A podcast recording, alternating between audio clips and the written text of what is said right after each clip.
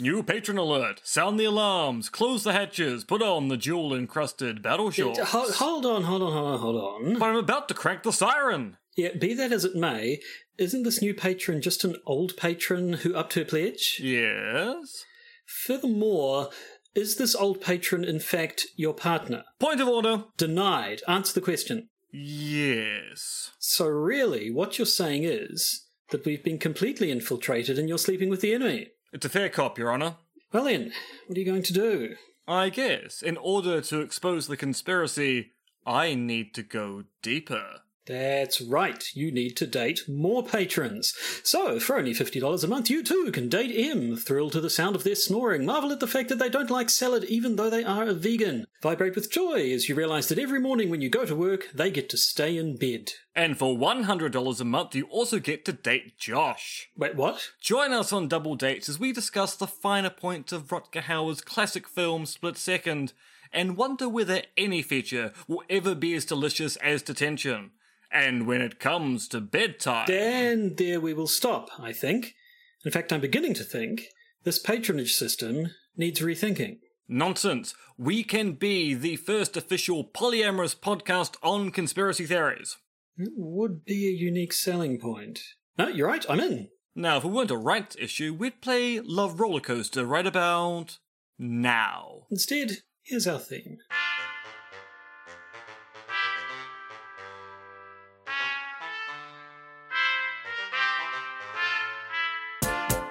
The Podcaster's Guide to the Conspiracy, brought to you today by Josh Edison and Dr. M. Dentith. Hello, and welcome to the Podcaster's Guide to the Conspiracy. I am Josh Edison. They are Dr. M. Dentith. We are both uh, in Auckland, New Zealand at the moment, uh, but in different places due to a variety of personal circumstances. Namely, my son graduating from primary school, because it turns out people graduate from primary schools these days. Anyway, I'm going to making it a pretend. I hadn't been told about this before the podcast started, and I will do my spit take of graduating from primary school. Hmm. At any rate, we're both sweltering in what I see is apparently only 81% humidity. It was 95% last night. It's Oh, see, Auckland's I- doing its summer thing. I got back from Otautahi yesterday night, and I have to say the the slimy feel of being back in the mugginess of Auckland. I've missed the fact that moisture it just doesn't go anywhere. It just stays with you. It does. It stays with you all the time. It's your permanent friend. You know what did go somewhere though? I'm going to take that as a no and carry on with my with my um, segue. Uh, what went somewhere was one of our the videos off of my YouTube channel, the the the channel where we put videos uh, that we record of these podcasts as we record them. Um, that was an interesting experience. I just I just popped open YouTube the other day and it pops up this message saying your one of your videos is in violation of community guidelines. You've been spreading medical misinformation and we have to take it down. And it turned out it was the one about Bill Gates, uh, which talked a little bit about COVID nineteen vaccines. Just be a little bit subtle there. I don't want to set it off again.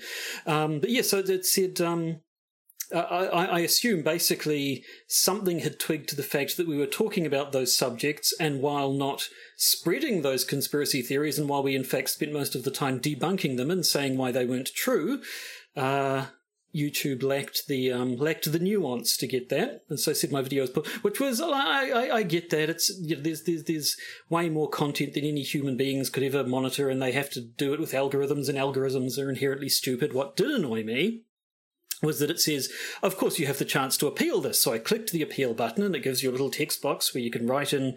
And I basically said what I just said now. It's, it was a thing, it was about Bill Gates and COVID vaccine conspiracy theories, but we weren't pro them. We weren't promoting them or spreading them. We were just discussing and mostly debunking them. We were, in fact, trying to stop the spread of medical misinformation. So put that in your pipe and smoke it clicked clicked the button there and then literally within minutes got another email saying no we've reviewed it still banned goodbye so either the algorithm which had already decided it should be pulled was just run over it again and strangely came to the same conclusion, or an actual human being read one half of the sentence of the description and and decided to do the same thing. So anyway, that's what happened. So I th- I think I'm I'm assuming it was because in the description of it, I said, I asked the question we ask in the podcast: When did Bill Gates become the next, the new George Soros? Which, outside of context, I suppose, could be um, taken as meaning why is Bill Gates evil the same way that George Soros is evil and behind all the evil vaccine stuff. But anyway, so that was my adventure. How was your weekend? Well, I spent Friday of last week at a conference on social media and democracy, talking with such luminaries as John Stevenson, Luke Malpass, Barbara Drew, Drew uh, Green MP Golriz was presenting via Zoom. She was a giant looming head over the proceedings. It was really quite fantastic. And in the early part of this week, I was at a philosophy conference. So it's been it's been conference, conference, conference, and it's quite nice to not be conferencing at this point in time now. Hmm. Right. Well. Well, you know one thing, Well. Joe, if you're listening, we know about you. We didn't have room to talk about you this week, but next week, your time will come, Joe. You know who you are. You know what's coming. We're laying it down. I don't know who they are, and I don't know what's coming, so I'm I quite excited. you the But, email. um, that's not what we're here to talk to you about today. So we're trying, we- we're trying it again. This is the second instalment of our segment that we still don't have a name. I don't have a name for it. Do you what have a the name for it? conspiracy? What the conspiracy? Okay, well that's I, I have nothing better, so that's what I'll have to do. Something just got dropped in the background there, but I didn't he- hear the sound of breaking glass, so I think we're okay. Um, so we're doing the thing where one of us picks a conspiracy theory that hopefully the other one hasn't heard of. Um, and tells them about it. And as we said last week, I've possibly got the trickier job because I think M's ear is, is more close to the ground in the world of conspiracy theories. Your thumb is more more directly on the pulse. So I think the chances of me finding a conspiracy theory that you haven't heard about is is uh, less likely. But uh, let's give it a go Josh, anyway. although Josh, I do have I do have an out for you. You Hmm? need to build a time machine, travel into the far future, and find conspiracies I can't have heard about. Right. Well, we'll have to save that for next time because now I've got one from the past. So I think See, you've fallen for my for my trick. Now I know it's a past conspiracy theory. yes, I'm afraid I've given the game away. So shall we a play a, chime classic blunder. and then dive into it? Indeed. Let's play a chime and dive straight on in.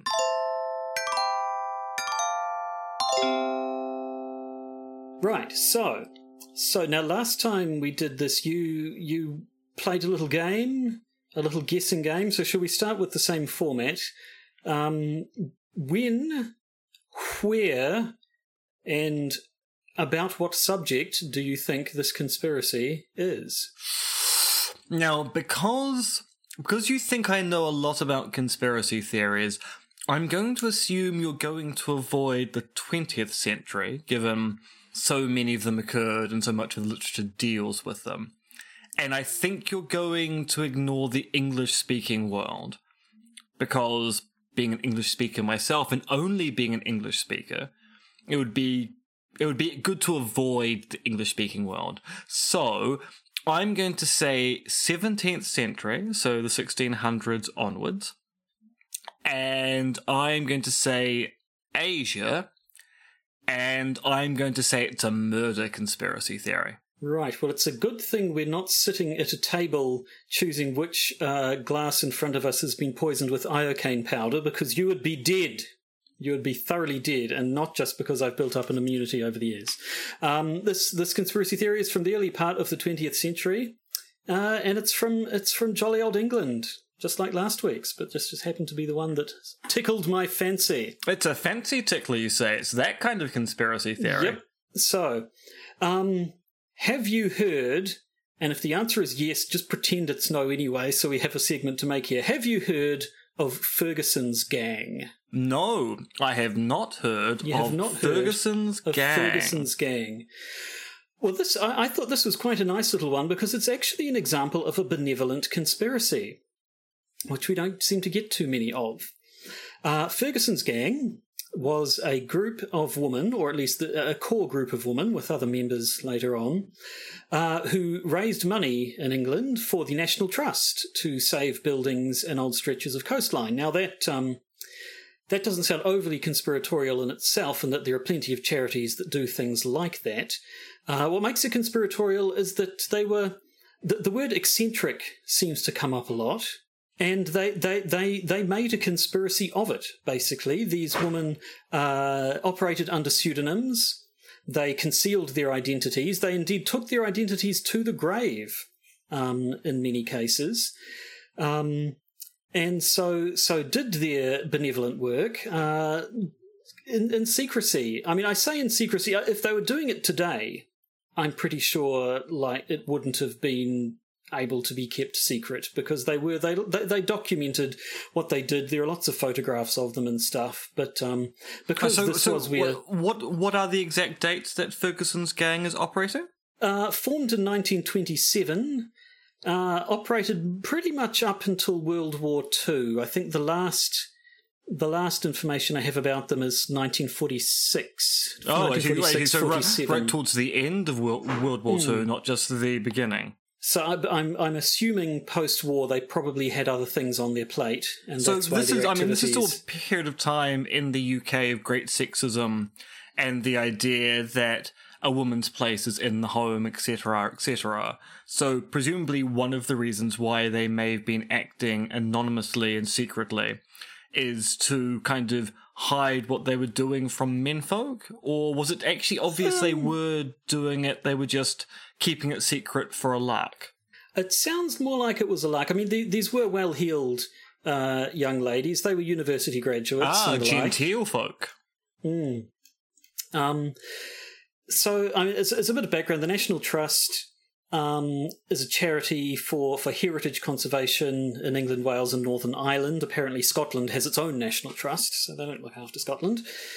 Um, and Ferguson's gang was formed in 1927 by five or six women. I think I think they've decided there were six eventually, but because they used pseudonyms and so on, it was a little bit hard to tell at the time. Um, uh, and over time, I, I, understand it was sort of a group you could you could sort of join, or you could become like a, a subscribing member, given that it was all about raising funds and so on. Um, but these these women were, were the core of the whole thing. Um, in total, overall, they raised four and a half thousand pounds, which apparently is the equivalent of about half a million pounds in today's money, um, which went towards these various uh, causes um, for the National Trust. They were big big fans of the environment. Um, they they were big. Fa- they they sort of had pilgrimages off to Stonehenge, sort of uh, bucolic English countryside stuff. Uh, they liked the outdoor outdoors activities and and picnics and swimming in English waterways and so on and so forth. Um, and in particular, they were inspired by this book by a British architect called. Now, his first name is spelled C L O U G H, and O U G H can be pronounced about six or seven different ways depending on your whim. But I'm just going to go. I'm going to say. I'm going to pick Clow. Clow William Ellis. Clow Williams Ellis, rather, who published a book called England and the Octopus the cover of which is quite a jolly little picture of, of, a, of a purple cartoon octopus wearing a dashing bowler hat, but whose tentacles are nevertheless reaching out, stretching out to encompass all of the, the buildings of England. And basically, I mean, that was... actually that that sounds conspiratorial. England and the octopus, mm. the evil octopus putting its tendrils into things. Are you sure well, this is an evil conspiracy? This wasn't the conspiracy itself. The octopus in, in this case was a metaphor for London. Um, he didn't like the spread of sort of urbanization. He thought there were sort of ugly buildings, poor town planning, um, and was was working to the detriment of England overall. Um, and these women were, were, were, quite taken by his his words and, and agreed that um, I think their motto was England is Stonehenge, not Whitehall, and so they felt very strongly that the the more um, the more rural aspects of England, it was very important to preserve them um, against the, the, the, the, tentacles of the octopus. Um, So where should we go? The, the, so who, who, were Ferguson's gang? Well, as I say, they worked under under pseudonyms. Um, pseudonyms of people attached to the gang included Bill Stickers, uh, inspired by the sign "Bill Stickers not allowed here." Uh, there was Sister Agatha, Kate O'Brien the Narc, Red Biddy, aka White Biddy. There was also Shot Biddy, there was also the Lord Beer Shop of the Gladstone Islands and Mercator's Projection, aka the Bloody Beer Shop, aka Is B. Um, so you could, they were having a bit of fun. I, am pretty sure that having decided to take a stand against this octopus, they were they were just a bunch of of, of good humoured um, uh, ladies who, who who liked liked a bit of wine, apparently liked a bit of picnicking, liked having a bit of fun, um, and so they decided to have a bit of fun with this organisation that they'd formed. Um, so they would, uh, when they appeared in public to like donate some of the funds that they'd um, they'd gathered, they they did so wearing masks, um, and donated money in all sorts of different ways. So uh, let's have a look at some of the things they did. Um, the first um, the first act that they uh, uh, performed, I guess, was the um, the the repair of the Shalford Mill in Surrey. Um, so this was a building that was built around the building that was there had been built around 1750. Although apparently, back in the, the Domesday book records that there was a mill on that site as far back as 1086. So this was sort of a heritage. So it was a place that the mills had been for many many centuries. But by 1927, this particular mill was not in use. It was it was uh, in, in a state of disrepair, in danger of being demolished. And they said, no, this is the sort of heritage. This is sort of England's character that we need to preserve. Um, and so they they raised money. Um, they uh, persuaded the trust who owned the mill at the time to donate it to the National Trust um, on the proviso that the that Ferguson's gang would raise the money for its repair and future running costs, and they did. And so this mill was restored, and the gang itself operated out of a room there from 1932 until 1966. Oh, there we go. They were active until 1966. The, the, oh, so they've got a secret headquarters as well in a mill. This is very Jonathan Creek. Mm, Are you sure they also weren't solving crimes? They they could well have been solving crimes, possibly under a different name. So another project uh, in 1933, um, they purchased the Newtown Old Hall on the Isle of Wight. Where the Newtown Old Hall. Mm. I just want to verify that the Newtown, the Newtown Old Hall, Old Hall, the not old the Hall, Old Town New Hall possibly possibly Newton. I don't know. Yes, so it was it was um, purchased uh, for five pounds, and the neighbouring field for hundred pounds, but would take over a thousand pounds to repair. And they finally got it repaired in 1933. In December of 1934, a five hundred pound payment for the hall was delivered to the National Trust, along with a quote unquote bottle of poison. Uh, Ooh, the poison, now tell me about this bottle of poison. Uh, the poison turned out to be slow gin. So that and that's not gin, which makes you slow, like some kind of D and D potion. Drink the slow gin. I mean, gin made of slow, S L O E. Yes, S L O E gin, not. Although I actually now want to run a role playing game where one of the potions they have is slow gin, gin that makes you slow. Yes, so that was so that's that's one. Um, they bought the Mayon and Trevescan, which I'm probably pronouncing incorrectly, cliffs in Cornwall uh, gave them to the National Trust. That was ni- their activities in 1935 and 1936. Uh, they bought priory cottages in Oxfordshire and endowed them to the National Trust in 1939. Now, the story about this one apparently, at one point, um, they hired a messenger to deliver to the National Trust's AGM, annual was annual general meeting, um, a quote beneficent bomb uh, this this metal device was handed in, which was passed around to some consternation, caused a bit of a bomb scare. Apparently, uh, turns out what it actually was was a metal pineapple containing a hundred pounds, which was their second down payment for the for Priory cottages. Um, at one point, another point, I'm not sure exactly which project this was in aid of, but they uh, sent in funds as a 100 pound note stuffed inside a cigar. I can see that going very badly. Mm. and also another project that they, they, they saw to the, the upkeep of Frenchman's Creek in Cornwall in 1946. Um, apparently, they didn't they didn't like specifically court headlines, but nevertheless generated them as as you would when you cause a bomb scare at the AGM of the National Trust. Uh, but that worked in their favour anyway. Um, because uh, it, it, it, it, raised a bit of profile, and when they were when it came to sort of fundraising efforts and so on, people knew who they were and what they were talking about. So there we go. That's that's um that's that's who Ferguson's gang was. Now we do know a bit about them now uh, in the year 2020 because in 2015 of this year, the book uh, Ferguson's Gang: The Remarkable Story of the National Trust Gangsters was released, um, which basically gave the full story of these very interesting women. Um, it was written by a journalist called Sally Peck and a writer called Polly Bagnall, who was the daughter of a man called John Eric Mears McGregor, who was the architect who worked with the Ferguson's gang and oversaw the conservation work that they did. Um, he was inducted into the Ferguson's gang and given the nickname the Artichoke, presumably because artichoke sounds like architect and his uh, Polly Bagnall was his granddaughter, so she was actually able to supply a lot of the details. And basically, and, and from what I gather, um, Ferguson's gang, as I said, they they they, they did all their um, their picnics and conducted weird uh, rituals in the in, in, in venues like Stonehenge and what have you. Um, and took lots of photographs of themselves and what have you. Um, and so, but, but, these, of course, were kept amongst their family. But then these were were brought out um, post their death, and so we now actually know quite a lot about them. And they were an interesting bunch of a bunch of ladies. Um, the leader was Bill Stickers.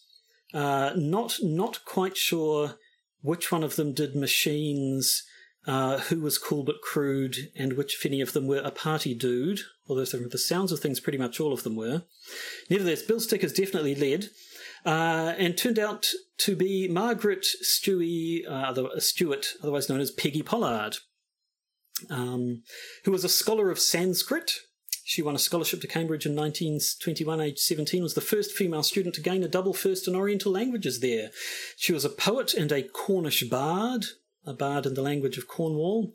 Uh, and this was not she she revealed she she kept uh, her identity as Bill Stickers of Ferguson's gang um, a secret until she died. She revealed her identity in a letter sent on her instructions to the Times after her death, aged 92 in 1996. Um, and interestingly enough, at the age of 70, she unintentionally broke a world record by embroidering 1,330 feet of cloth with scenes from the um, Chronicles of Narnia. I mean, I suppose. I mean, I suppose she was completely unaware she was about to break that record because the Guinness Book of Records probably just invented the case of oh, you've just you've just you've just just seems to more scenes from Narnia than anyone else in the world. Uh, we actually don't know that because we've never checked, but you've just done a big number, so well done you. Other one, uh, Red Biddy, was, uh, aka White Biddy, was actually Rachel Pinney, a developmental psychologist and also peace activist. Uh, she had a medical degree, practiced as a GP until 1961, pioneered uh, several therapeutic approaches to children's development in the 1960s. Um, she uh, came out as a lesbian in 1989. Apparently, several members of Ferguson's gang were, were queer or bisexual and were known to dress in men's clothing and so on, which uh, possibly was another part of the this in, in the in the 1920s, 30s, and 40s. Perhaps was might have been a reason to keep things quiet. Uh, the uh, sister Agatha was went by the wonderful name of Brynhilde Catherine Jervis Reed. Uh, those are the only names I've seen of the members, but uh, presumably, were you to read Ferguson's Gang, The Remarkable Story of the National Trust Gangsters, um, you would find out all of them. And that basically is the story of Ferguson's gang, a bunch of people who, who acted in secret um, towards a, a common goal, uh, which in this case turned out to be preserving heritage sites and, and uh, British coastline. Okay, so I have two questions, one of mm-hmm. which I think is answered by the other. Why did they operate in secret? Does the book reveal the rationale behind the secrecy? Because I'm finding it hard to understand why they wanted to do this stuff privately or secretly. From everything I could see, just because it was a bit of a lark, just um, just because they felt like like like making their secret little club and giving themselves amusing names and and having a bit of fun um, at the same time as they as at the same time as they did good. See, Uh, I'm were- I'm wondering whether it's because of their relative positions in society and the academic world. Because you've got people who are scholars, you've got people who are doing academic work. They might be in the kind of position where they might have rectors or heads of departments who are going, why are you wasting your time on these things? We've, you know, we've only just allowed women into colleges to do graduate work of this particular kind, and you're not spending your time on this topic. You're off saving monuments or buying cliff, fa- cliff faces. So I wonder whether maybe part of the secrecy was also not allowing the story of what they're doing to get back to their employers or colleagues. Yes, I don't know. I mean, it's it's not it's not particularly out of character for for well-to-do ladies to be doing charitable works and everything, though. Yeah, but you um, have to realize in the academic world back in those days, where there was still a heavy pushback against the idea that women should be doing academic work at all, let alone be allowed into fancy, say, Oxford or Cambridge colleges, the idea was that once they were in there, they were meant to devote their lives to that academic work. They were not meant to be distracted by such things as food, money, sex, or saving the past. Unless Uh, you're you an could well be archaeologist. right. Um, none of the stuff I've read talked about that. It was mostly just about how there were a bunch of eccentric, unconventional women for the time um, who just who just felt like having a bit of fun. But yeah, there, there could well have been a, a bit of a bit of a motive there as well. Um, was that the second question as well? Then? Well, no. So, I mean, so, so why call this a con- why call this a conspiracy? because you had uh, people uh, acting in secret um, to further a common goal. I mean, as I say, if they were acting in this day and age, uh, I think it would have been much harder for it to have been a secret. Um, they probably might, they, you know, I expect it would have been a bit more of an open secret exactly who these people with the funny names and the the who, who did appear in masks apparently when they went out and did stuff. So I, I think to anyone who knew them would know who they were, but um, uh, back then you could just, you know, it's, everything's in writing. There's no uh, social media or anything like that. So that's they they decided to uh, keep their identity secret, and and that's what they did. Fair enough. A good answer. Hoist on my own petard. If I disagree with you, Hmm. Yes, and I think that's pretty much all I have to say. Oh, apart from I did have, there were a few, um, as we say, Bill Stickers, aka Peggy Pollard, was a, a Cornish bard and published various bits of poetry, um, including ones relating to Ferguson's gang. Oh, I should say the one thing, the one thing I have not seen in reading up on Ferguson's gang is why they were called Ferguson's gang. I don't quite know who Ferguson was, but I would guess, based on pretty much everything else, that it was some sort of an in joke. yes. I mean, given given the joking names they've given each other, which are presumably references to things. So, I mean, when your last name is Penny, you can kind of see why there might be some joking names about penny-like objects. But presumably, the Ferguson's gang thing is some kind of inside joke that we might never know the answer to. Hmm. But she, uh, I've seen a few, few of her poems. Um, she put up little ditties such as "We ain't so many, we ain't so few. All of us has this end in view. National Trust to work for you." And um, other things: "Save me barrow, me old ring barrow. Take it safe to the National Trust. Save me castle, me old cliff castle. Save us all from the octopus." I'm pretty sure in her accent, trust and octopus would rhyme. Octopus. National Take Trust. it safe to the National Trust. Save me castle, me old cliff Trust. castle. Save us all from the octopus. I don't know. I don't quite know what accent I'm doing there. I just thought it, something that would make those two words rhyme. Uh, so, well, I'm I'm glad I was able to find something that you hadn't heard of before. And It's it's actually given plus. me inspiration for what I want to talk about week after next. So, so, Hmm. so. So, so I think that is um, that is all we have for this particular episode, this particular day. Uh, but of course, there is the bonus episode. What have we got coming up in the bonus episode? Monoliths, monoliths, monoliths! There, yeah, there have definitely been more monoliths. Then we've got that classic Havana sound. hmm And of course, we have to talk about the result of that Royal Commission. Yeah. Trump and his folks are at it as well, but we did. Uh, Yeah, I mean that's We that's, have to mention yeah, that's more of an update of a failing campaign to legally take the election away from Joe Biden. Although, as people are pointing out, a lot actually rests upon electors doing their jobs later on this month. And we're all going, there's no way that can go wrong.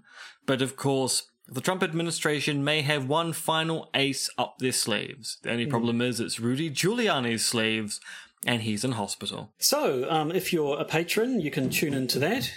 If you're not a patron and you'd like to become one, you can go to patreon.com and search for the Podcaster's Guide to the Conspiracy.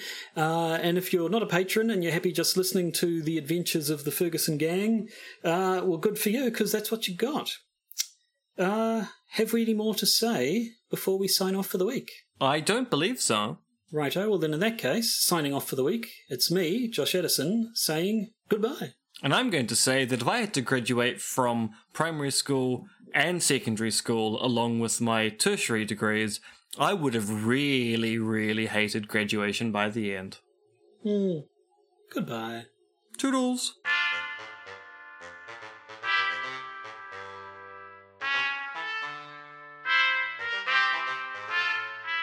Been listening to the Podcaster's Guide to the Conspiracy, starring Josh Addison and Dr. MRX Dentith, which is written, researched, recorded, and produced by Josh and M. You can support the podcast by becoming a patron via its Podbean or Patreon campaigns. And if you need to get in contact with either Josh or M, you can email them at podcastconspiracy at gmail.com or check their Twitter accounts, Monkey Fluids and Conspiracism.